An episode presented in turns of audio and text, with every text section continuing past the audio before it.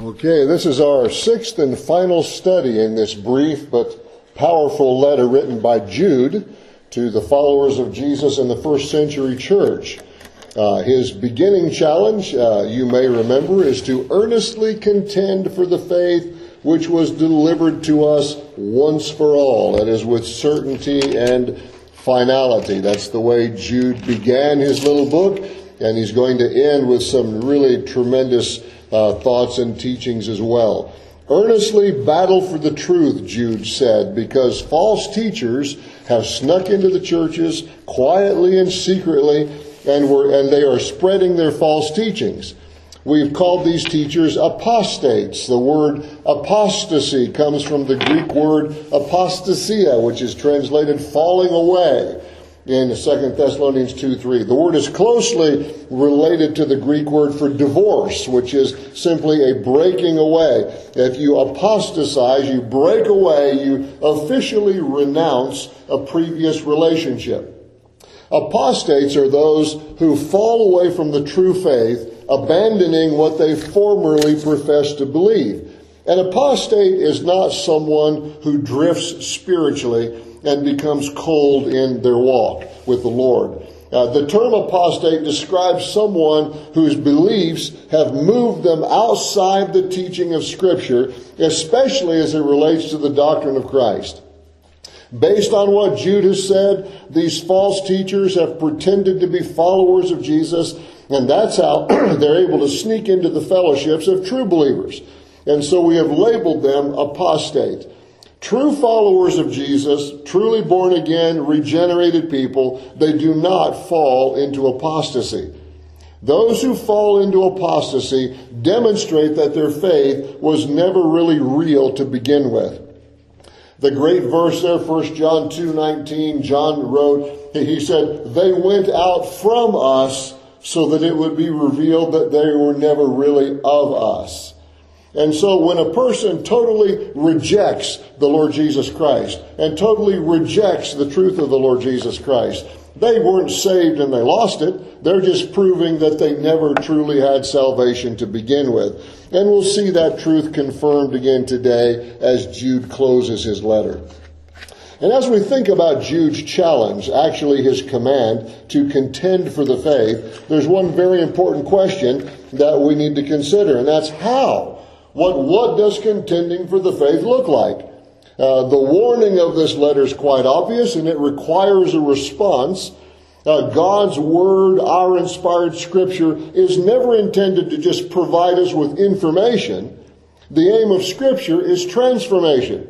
And, and we see that in nearly every New Testament letter. Doctrinal teaching followed by practical lessons for living. In other words, the apostles and the Bible writers, especially in the New Testament, they, they would give a body of doctrinal teaching and then, because this is true, how should I be living? You see, the process of sanctification that we refer to quite often is not a process of just gaining more information. It, it's learning for living. It is growing in knowledge so we can learn to please the Lord in our actions and attitudes and words. So, so Jude is not writing this letter just to inform us about false teachers so we can watch out for them and hide. He's writing so we can live to please the Lord in dark days. He's writing so we can engage false doctrine with truthful teaching and holy living. So in his last few lines in this letter, he gives us a kind of a plan of attack, so to speak, a spiritual survival plan for standing up for Jesus in days of apostasy.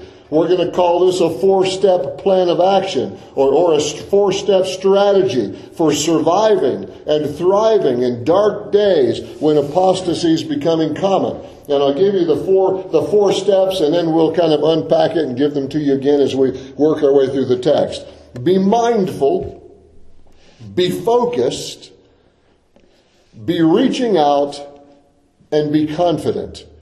Our four step strategy for surviving in days of apostasy be mindful, be focused, be reaching out, be confident, and then we'll unpack that and expand it as we go through the text. We're going to start to read today in verse 17, Jude 17, and then we're going to go through the end of the book. But you, beloved, remember the words which were spoken before by the apostles of our Lord Jesus Christ. How they told you that there would be mockers in the last time who would walk according to their own ungodly lusts. These are sensual persons who cause divisions, not having the Spirit. But you, beloved, building yourselves up on your most holy faith, praying in the Holy Spirit, keep yourselves in the love of God, looking for the mercy of our Lord Jesus Christ unto eternal life. And on some have compassion, making a distinction. But others save with fear, pulling them out of the fire, hating even the garment defiled by the flesh. Now to him who is able to keep you from stumbling, and to present you faultless before the presence of his glory with exceeding joy, to God our Savior, who alone is wise, be glory and majesty, dominion and power, both now and forever. Amen. Last week we spoke about verse 17. We want to pick up there again today. We just looked at, made a few points on verse 17. But this thought of being mindful, this first part of our plan. Uh, Jude says, remember the teachings of the apostles. Now people use the term apostle to describe some people today. And there is a non-technical use of the word a few times in the New Testament. The Greek word translated apostle, apostolos, simply means a sent one or one who is sent. So, so anyone who is sent out with the message of Christ could use the term. But to avoid theological confusion, we avoid using the term that way because Jesus selected specifically 12 men to be his apostles his sent ones, representing him and his message. Judas Iscariot, of course, was a fake. Jesus knew it, but nobody else did. And after Judas Iscariot betrayed the Lord Jesus and then committed suicide, the disciples selected another disciple, another apostle, to take his place. We, we see that story in Acts chapter 1. There are prophetic reasons why there needed to be 12 apostles. And the remaining 11 apostles of the Lord Jesus understood that, so they selected a replacement in Acts chapter 1. And they specifically said that the one that they selected had to be a witness with them of the resurrection. So the apostles of the Lord Jesus Christ, that, that phrase that Jude uses here, the apostles of the Lord Jesus Christ, they had to have not only been around during his earthly ministry, but they had to have seen Jesus Christ alive after his resurrection. Therefore, there's nobody alive today who can legitimately call himself an apostle of the Lord Jesus Christ in any official sense. When the apostle John died around 95 AD, that was the end of the era of the apostles of the Lord Jesus. And we're not going to run a long rabbit trail regarding the apostle Paul, but the apostle Paul said he received a special commission from the Lord to be the apostle to the Gentiles. There were those who questioned his apostolic authority because he wasn't one of the twelve. But Paul said in 2 Corinthians 12, verses 11 and 12, he said he exercised the signs of an apostle just as clearly as any other apostle, but he calls himself the least of the apostles. And he did see the resurrected Christ on the road to Damascus, we know from Acts chapter 9. Paul said, in fact, in 1 Corinthians 15, that he was the last person to see the resurrected Christ. So although the apostle Paul was not part of the twelve, he was a legitimate apostle with apostolic authority, and he was the last one to be so commissioned by the Lord himself. And it's this group of men that Jude is referring to when he says, remember the words spoken before by the apostles of our Lord Jesus Christ. These men heard Jesus teach. They saw him alive after his resurrection. They told us what to expect. Jude says they explained to us the commands of the Lord Jesus himself. So Jude says, be mindful of what they taught us. Now today we have the teachings of the apostles. It's called the New Testament. Every book in our New Testament was either written by an apostle or sanctioned by one, approved by one, and verified by early church leaders. So the words of the apostles that Jude is referring to is our New Testament that we have today. And the first strategy for surviving in, uh, in apostate times is be mindful, remember apostolic teaching. In other words, study the New Testament. The second strategy is to be focused. And I mean to be focused spiritually. Jude briefly gives us four areas of focus in verse 20. He says, But you, beloved, building yourselves up on your most holy faith, praying in the Holy Spirit, keep yourselves in the love of God, looking for the mercy of our Lord Jesus Christ unto eternal life. There are four, four areas of focus he gives us in that verse. The first one is this, build yourself up. In other words, work on your spiritual life.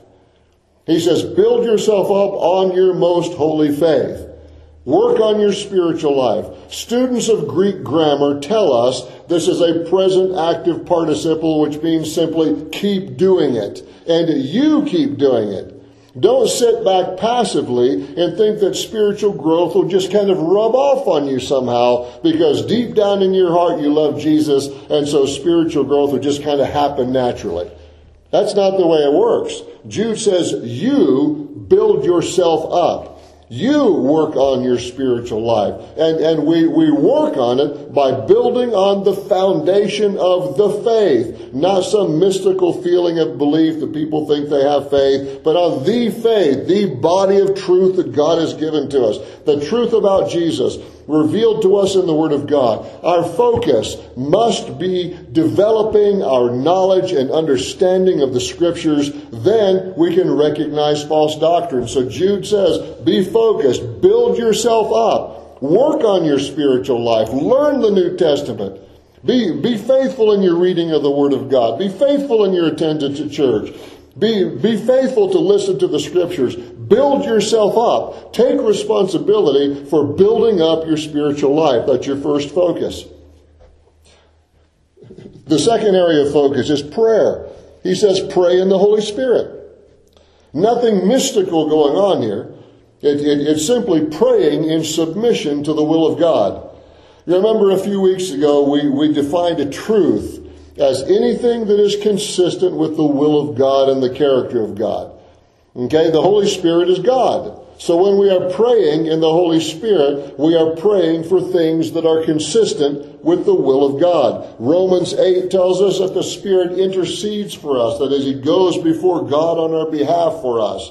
He intercedes for us when we don't know how to pray or when we don't know what to ask for. So our prayer life should reflect an understanding of the ministry of the Holy Spirit to us. So not only build yourself up working on your spiritual life, but improve your prayer life. Pray more, pray longer, pray often, pray for people. Pray in the Holy Spirit. That is, pray for the things that you know God wants you to do. Pray that God will help you to be what you know He wants you to be. Pray for other people, those, those same things. Pray in the Holy Spirit. Then the third area of focus Jude gives us is keep yourself in the love of God. He says, build yourself up, praying in the Holy Spirit, and then he says, keep yourselves in the love of God. We might explain this in this way. Remain in the circle of God's blessing through obedience.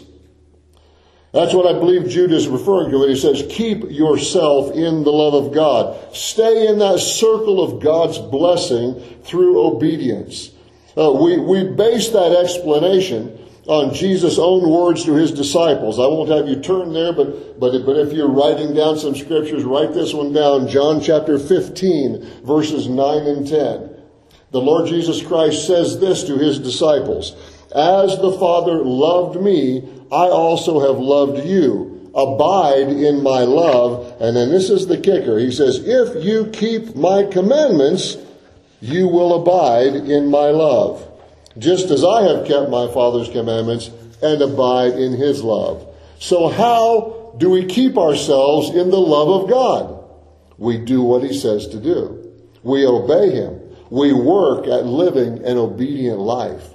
We battle sin in our hearts. We strive to live a holy life in the eyes of the Lord. We resist activities and relationships that we know are not pleasing to the Lord.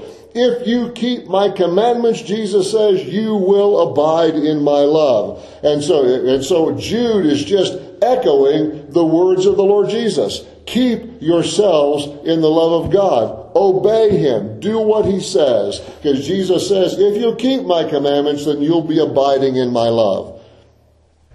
Then the fourth area of, uh, of, of uh, the fourth area of focus, of be, being focused, is looking toward eternity. That last phrase of verse 20, looking for the mercy of our Lord Jesus Christ unto eternal life. We're looking toward eternity. The word translated looking for means to wait with anticipation or to look forward to. You see, we are to live our lives with eternity in mind. Don't get so wrapped up in this world that we forget where we're headed. Don't get so, don't, don't forget that, that we're living for the next life, not just for this one. This life is six or seven or eight or nine decades. The next life is forever. We often talk about the old Southern gospel song, This world is not my home, I'm just a passing through. Great theology there. My treasures are laid up somewhere beyond the blue. The angels beckon me from heaven's open door, and I can't feel at home in this world anymore. But you know, there's a lot of followers of Jesus who feel very much at home in this world. Jude says, don't do it. He said, look toward eternity. Looking forward, he says, look ahead, looking for the mercy of our Lord Jesus Christ unto eternal life. Don't get so wrapped up in this world, Jude says, that you, forget where you're headed. So be focused on spiritual growth, on prayer, on obedience, on eternity. That, that is a fabulous strategy to resist apostasy and contend for the faith. Focus your life on spiritual growth and prayer and obedience and, and eternity. Then the third strategy is to be reaching out in verses 22 and 23. There are some textual variations in verses 22 and 23 that make it a little harder to translate. If you aren't familiar with what I mean by textual variations, it's simply that since the Greek texts of the New Testament were all copied by hand, there are some minor variations of wording and spelling in some verses. Nothing major, Nothing that obscures anything doctrinal, but there are a few variants, as they're called. They only appear in about 2% of the New Testament text. And if you can imagine guys writing with a quill pen, dipping in a little bottle of ink, and, and writing by candlelight, and comparing two, uh, two scrolls, and, and, and making a copy of one by hand, in the dark, in the night, by, by, by candlelight, it's amazing that there's only variance in 2% of the text. But God preserved His Word, and, uh, and, and we, again, there's nothing major, nothing doctrinal, but this verse, these two verses, verses 22 and 23, are, are, are one of the places where some of those textual variations occur. And I won't bore you in a public sermon with all the details of texts and translational philosophy. Be happy to discuss it with you in another setting. But I want to unpack these verses this way. Jude is saying, I believe that in our relationships with people who are victims of false teaching, there are two approaches to take. If the person is doubting true theology, then have compassion on them. In other words, if they are just struggling with what's correct and what's false, and they have legitimate questions, that's what the phrase means to be making distinctions or doubting or, or trying to make differences, he said there's some people they're examining different people in different churches and different teachers and different different kinds of teachings and truth, and they're trying to figure out what's right, and they got a lot of questions and they're struggling and they're doubting. Jude says, show compassion to them. Don't just write them off. Show them compassion and try to persuade them and bring them back to true and correct theology. They haven't reached a firm conclusion about salvation through Christ, and they might be brought to the truth with some compassionate help. But then there are others, he says, that are so deeply steeped in false doctrine that you have to reach out to them with great caution. That's what he means by others save with fear, pulling them out of the fire, hating even the garment defiled by the flesh. Some people are so deeply steeped in false doctrine that you got to reach out to them with great caution. In fact, the word fear there is not the word that means reverence and honor. It's the, it's, it's the Greek word phobos, from which we get our English word phobia. And he says some people, he said, you got to treat what they believe with a phobia. I know some of you have a phobia to spiders. Some of you may have a phobia to snakes. Some of you may have a phobia to something else. Uh, but what Jude is saying here, have a phobia against false doctrine.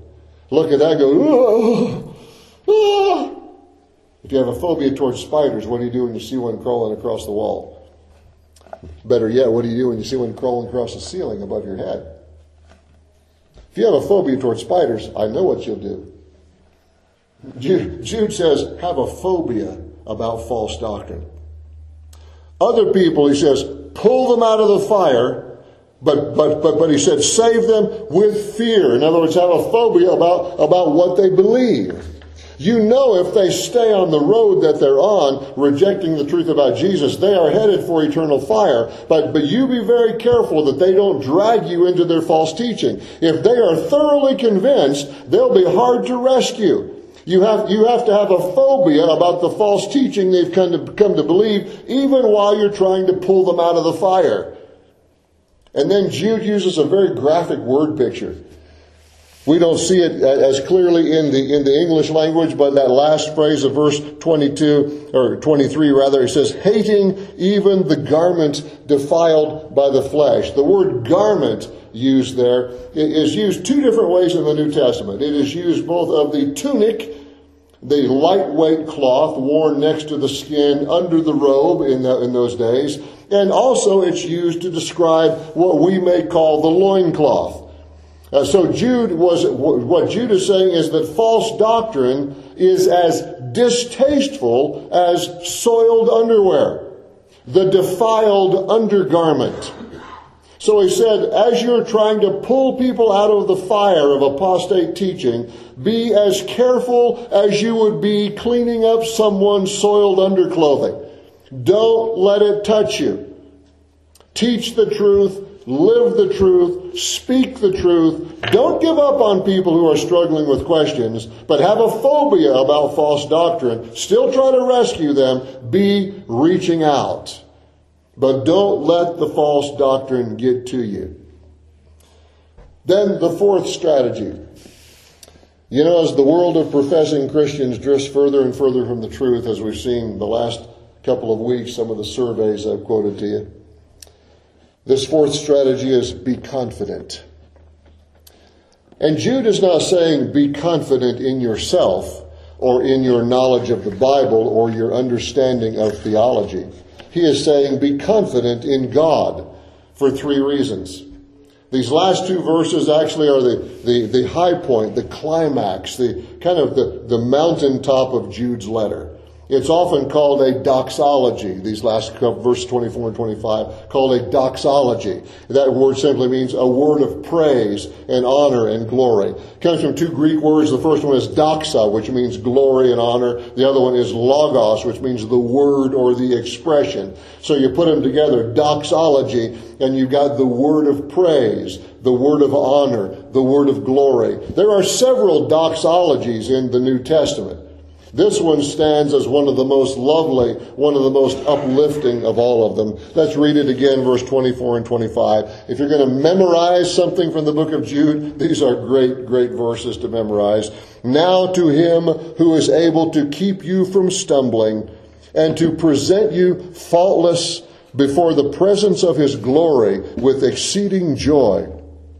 To God our Savior, who alone is wise, be glory and majesty, dominion and power, both now and forever. Amen. We can earnestly contend for the faith because we have confidence in God for three reasons. The first one is this God will preserve us.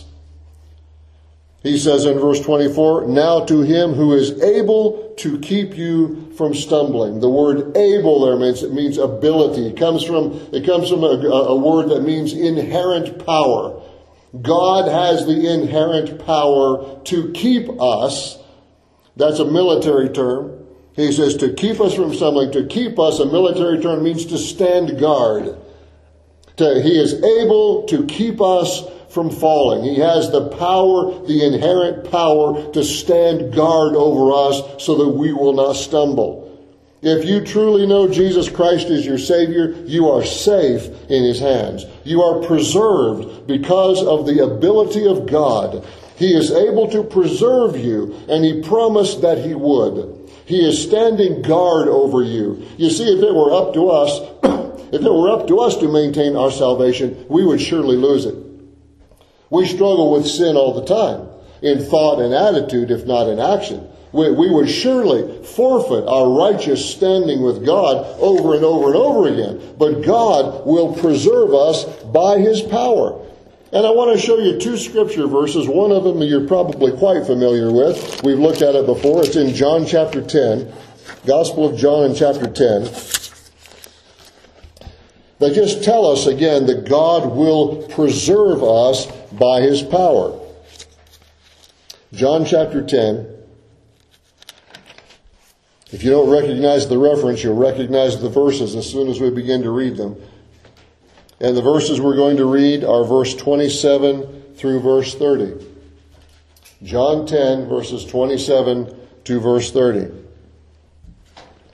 My sheep hear my voice, and I know them, and they follow me. This is Jesus speaking.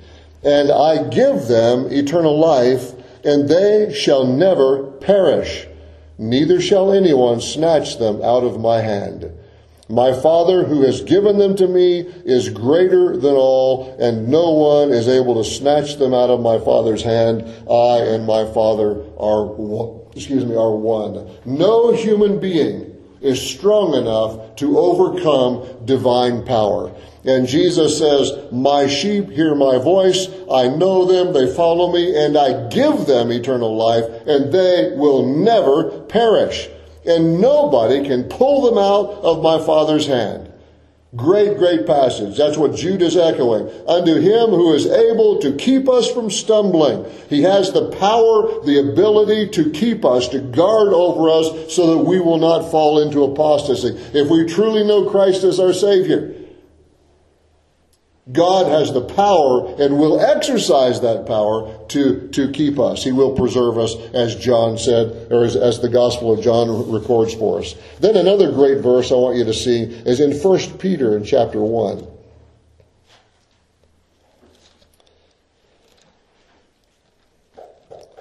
First Peter in chapter 1.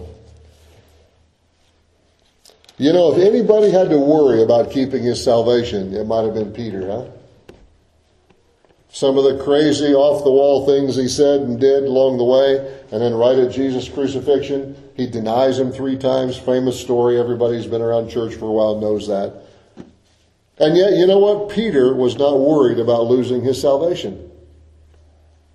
Look at what he writes in 1 Peter 1, verse 3, 3, 4, and 5.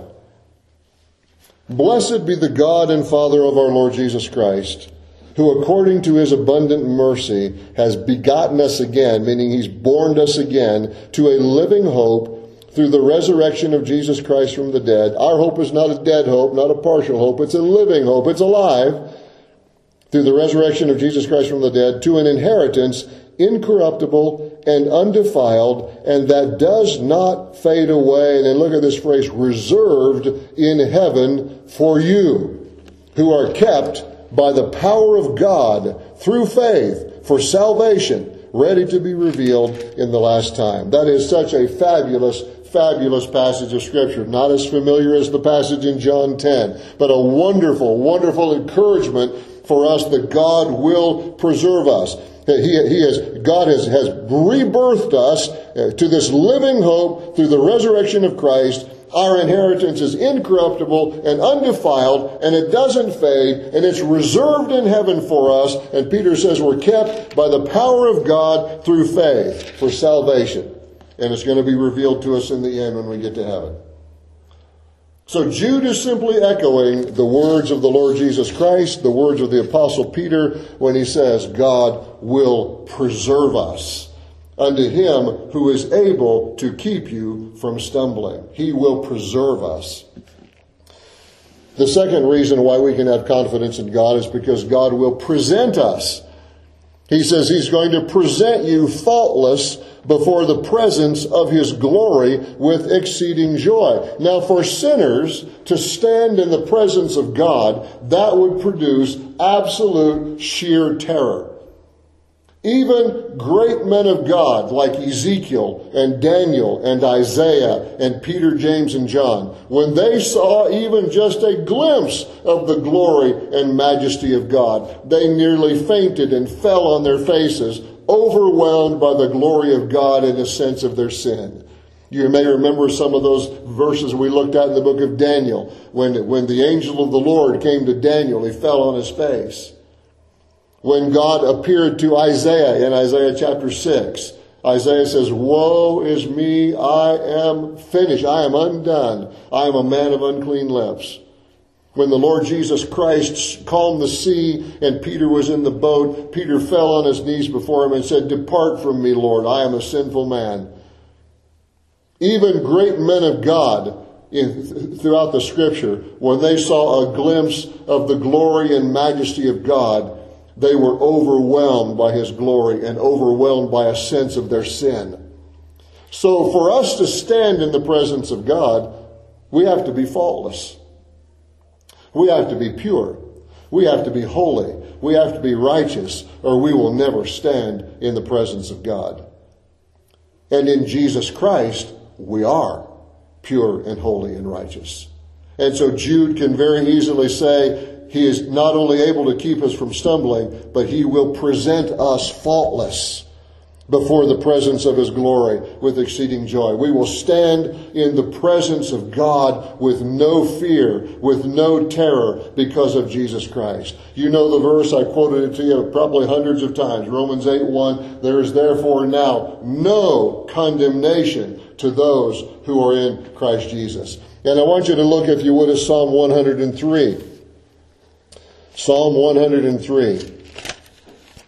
Another great passage of scripture that deals uh, with our forgiveness. Psalm 103. It's a great psalm. I would encourage you, if you haven't read Psalm 103 for a while, read the whole psalm sometime. We're not going to take the time to read the whole psalm. I just want you to look at just a couple of, of verses here. We're going to start to read in verse 8. We're going to go to verse 14, but read the whole psalm sometime. It's, it, it's fabulous. Psalm 103, verse 8. The Lord is merciful and gracious, slow to anger, abounding in mercy. He will not always strive with, with us, nor will he keep his anger forever. He has not dealt with us according to our sins, hallelujah for that, nor punished us according to our iniquities. For as the heavens are high above the earth, so great is his mercy toward those who fear him. As far as the east is from the west, so far has he removed our transgressions from us. As a father pities his children, so the Lord pities those who fear him. For he knows our frame. He remembers that we are dust and we could read more and more through there. It's a fabulous, fabulous psalm. But, but the psalmist King David here writing saying, Hey, God is merciful and gracious. He's slow to anger. He knows that we are dust. He knows that we fail. He knows that we do stupid things. He knows that we're mortal. He knows that our life is temporary. He knows all that. But he said, as the heavens are high above the earth, so great is his mercy toward those who fear him. And in that wonderful word picture, I've talked about it with you before in years gone by. As far as the east is from the west, so far has he removed our transgressions from us. And I think I've said to you, I'm so thankful that God did not inspire David to write as far as the north is from the south. Because that's, that's a distance that you can measure. If you left Montana and you headed north, you'd go north, north, north, north, north until you got to the North Pole. And once you got to the North Pole, every direction you went would be south because you're on the North Pole. If you followed south, south, south, south, south, went all the way to the South Pole, every direction you went from there would be north. You can measure the distance from north to south. It's from the North Pole to the South Pole. But you know, if I started heading west, I could go west forever. I just keep going around the world and around the world and around the world and around the world. I'd never start going east. I just keep going west. And he says, as far as the east is from the west, that's how far he has removed our transgressions from us. Wow. You see, God presents us in the presence of his glory with great joy. We won't take the time to read the verse today, but Micah chapter 7, verses 18 and 19 says God is going to take our sins and throw them into the depths of the sea. Micah chapter 7, right down near the end of the little book, verses 18 and 19. He's going to throw our sins into the depths of the sea, into the deepest part of the sea. One preacher many years ago said, God takes my sins, throws them into the depths of the sea, and then he sticks a sign out there that says, no fishing. He's never going to dig them back up again because he has separated them from us as far as the east is from the west. So when Jude says God is not only able to keep us from stumbling, he is going to present us before him in the presence of his glory with great joy. No terror because of coming judgment, only joy because of forgiveness in Jesus Christ. So as we face dark days and as we face these issues of apostasy all around us, we can be confident because we know God will preserve us, God will present us, and in the last reason, God alone is worthy. He says in verse 25, To God our Savior, who alone is wise, be glory and majesty, dominion and power, both now and forever. Amen. All of our confidence is rooted in the character of God. Salvation and wisdom and glory and majesty and dominion simply means dominating power. The word power means ruling authority. It all belongs to Him. He will preserve us, He will present us, and we have absolute confidence because of the character of God. If I may quote Charles Spurgeon again this week he preached a, uh, preached a message in January of 1874. This is just one little portion of it. He said, When I heard it said that the Lord would keep his people right to the end, that Christ had said, My sheep hear my voice, and I know them, and they follow me, and I give them eternal life, and they will never perish, neither shall anyone pluck them out of his hand, I must confess that my soul, that, uh, that, that, that doctrine of the preservation of the saints was a bait that my soul could not resist. It was sort of like a life insurance, an insurance on my character, an insurance of my soul, an insurance of my eternal destiny. I knew that I could not keep myself, but if Christ promised to keep me, then I would be safe forever. And I longed and prayed to find Christ because I knew that if I found him, he would not just give me a temporary, worthless salvation, such as some preach, but he would give me eternal life which could never be lost, the living and incorruptible seed that lives and abides forever. For no one and nothing shall be able to separate us from the love of God which is in Christ Jesus our Lord. And you recognize that verse from Romans chapter 8. So, what is our survival strategy for apostate times? Be mindful. Remember the teachings of the apostles. Be focused on spiritual growth, on prayer, on obedience, and on eternity. Be reaching out. Have a phobia about false doctrine, but don't give up on people who are struggling with questions. And be confident in God because He alone is worthy. Let's pray.